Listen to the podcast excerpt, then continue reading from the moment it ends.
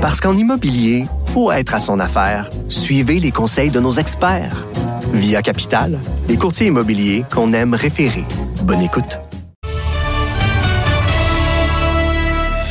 Quelles sont les projections de nos experts sur la courbe de progression du coronavirus? Le docteur Arruda se lance à contre-coeur dans l'exercice. C'est compliqué, les scénarios.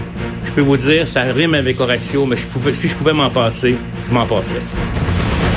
C'est là qu'il faut que je me conditionne à ne plus y toucher. Porter ou pas le masque artisanal dans nos déplacements, les citoyens ont-ils fait leur choix? Un autre geste déplorable qui met à risque la santé des autres. Une femme reçoit un avertissement pour avoir craché sur une rampe d'escalier. Plus d'un millier de tests par jour au CHU Sainte-Justine. TVA Nouvelle a eu un accès privilégié au laboratoire.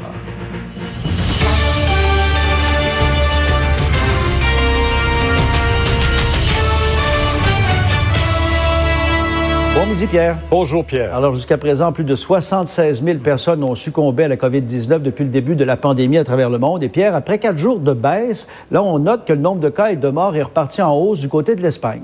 Et c'est l'état de choc au Royaume-Uni après l'hospitalisation en soins intensifs du premier ministre Boris Johnson. Les Britanniques sont durement touchés par la pandémie. Ça empire de jour en jour. 786 décès au cours de la dernière journée. Et puis aux États-Unis, malgré cette pandémie qui a déjà fait près de 11 000 morts, les électeurs du Wisconsin font la file, imaginez, pour participer à la primaire démocrate.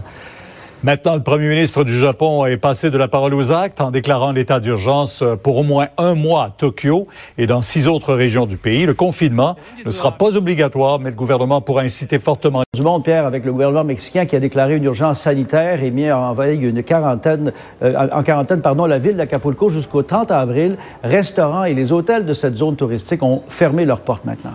Alors, on va aller tout de suite du côté de Québec pour voir comment ça va se passer au cours de l'après-midi, puisque le nombre de cas dépasse les 8500 cas. On déplore 121 décès. On attendra à 13 heures le point de presse du premier ministre là-dessus. Mais euh, ce qu'on va surtout surveiller davantage aujourd'hui, c'est le dévoilement des projections des experts de la santé sur cette fameuse courbe du nombre de cas anticipés dans la province. Alain, ça va venir au cours de l'après-midi. Tout ça en lien avec la situation de la COVID-19, mais c'est un exercice qui n'emballe pas tout le monde.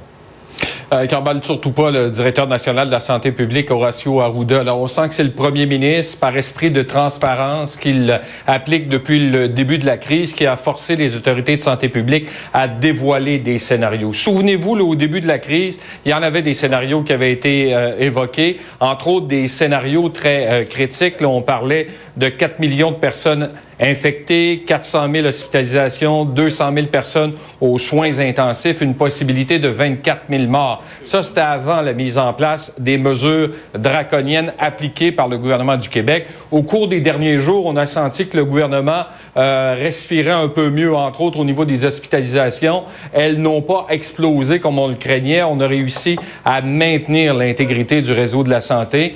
Euh, cet après-midi, il y aura explication euh, de la part de spécialistes. Le premier ministre ne va pas parler de ce sujet à 13 heures. Euh, vous comprendrez que le docteur Arruda, lui, aurait préféré ne pas le faire. Parce que les gens me disent même, annonce rien, Horatio, ils vont te couper la tête si jamais euh, tu n'as pas le bon chiffre. Je pouvais faire plaisir à mes experts, c'est de vous dire, on vous dira rien avant une semaine. Mais là, si on vous dit ça, vous allez nous tuer. Fait que, on va euh, vous donner des éléments importants, puis ça va suivre. Puis ce que je vous passe comme message, c'est véritablement ce que mes experts me disent. Il n'y a personne qui veut s'avancer au-delà du 30 avril. Personne. Si on leur pose la question, je vais être obligé de dessiner la courbe moi-même parce qu'ils ne veulent pas le faire et je les comprends. Donc, on comprend que c'est une photographie du moment. Euh, la pointe va arriver à Montréal avant euh, Québec. Il y aura une euh, séance à huis clos pour les journalistes autour de 15h30 cet après-midi. Ensuite, on verra quand on pourra vous dévoiler les résultats. Oui, on suivra ça avec intérêt cet après-midi. Merci au moins pour la transparence, comme vous dites. Je sais que plusieurs personnes s'inquiètent d'une pénurie, pénurie de matériel. Je veux vous assurer qu'on fait tout ce qu'on peut pour éviter que ça se produise. Alors, Raymond, le Canada se donne pour objectif de fabriquer 30 000 respirateurs pour affronter cette pandémie. C'est ce qu'a annoncé le premier ministre Trudeau ce matin. Oui, dans son point de presse quotidien à l'extérieur de sa résidence officielle à 11h15 ce matin, effectivement. Vous savez que M. Trudeau, au cours des dernières semaines, a à l'occasion parlé euh, de rendre le Canada euh, autosuffisant en termes d'équipement. Alors ce matin, il a annoncé que son gouvernement travaille avec des entreprises canadiennes pour fabriquer ici même au pays 30 000 respirateurs. N'a pas précisé, M. Trudeau, à quel moment ces respirateurs seront disponibles, mais l'objectif, a-t-il dit, c'est d'en produire davantage que nécessaire question, si jamais on est capable éventuellement d'en vendre aux autres pays, parce que, évidemment, les, respirateurs sont très en demande partout dans le monde avec la crise de la COVID-19. On est dans une situation où il faut se préparer pour le pire. On n'espère pas avoir besoin de tous ces ventilateurs. On n'espère pas avoir besoin de tout l'équipement que le Canada va produire mais on sait que même si nous, on n'en a pas de besoin, il y a peut-être des pays dans le monde qui vont en avoir besoin, euh, même si nous, on arrive à contrôler euh, cette épidémie. Alors, euh, notre, notre décision dans presque tous les cas, c'est d'en faire plus et d'en faire plus rapidement. Et quant aux fameux masques fabriqués aux États-Unis, malgré cette entente intervenue hier soir, on sent que c'est pas tout à fait réglé, là. Ben, c'est ce qu'on comprend des propos de Justin Trudeau. Effectivement, 3M qui a annoncé par voie de communiqué hier une entente avec la Maison-Blanche qui va faire en sorte qu'elle va pouvoir continuer d'exporter ces fameux masques très en demande N95 vers l'Amérique latine et le Canada. Alors, soupir de soulagement ici au Canada, mais effectivement, Ottawa ne crie pas victoire. M. Trudeau dit que le travail pour convaincre les Américains de garder les liens commerciaux se poursuit. Nous reconnaissons à quel point c'est important euh, de continuer à souligner aux Américains qu'on a un système, une frontière extrêmement intégrée.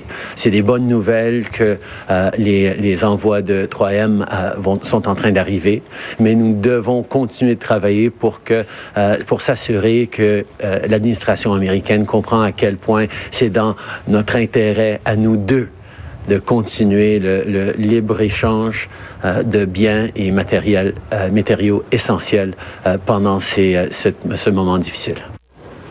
Et autre fait intéressant, Pierre, en terminant, l'entreprise chinoise Huawei qui a un froid actuellement avec Ottawa est à exporter du matériel médical ici. Un million de masques, 30 000 lunettes de protection, 30 000 paires de gants.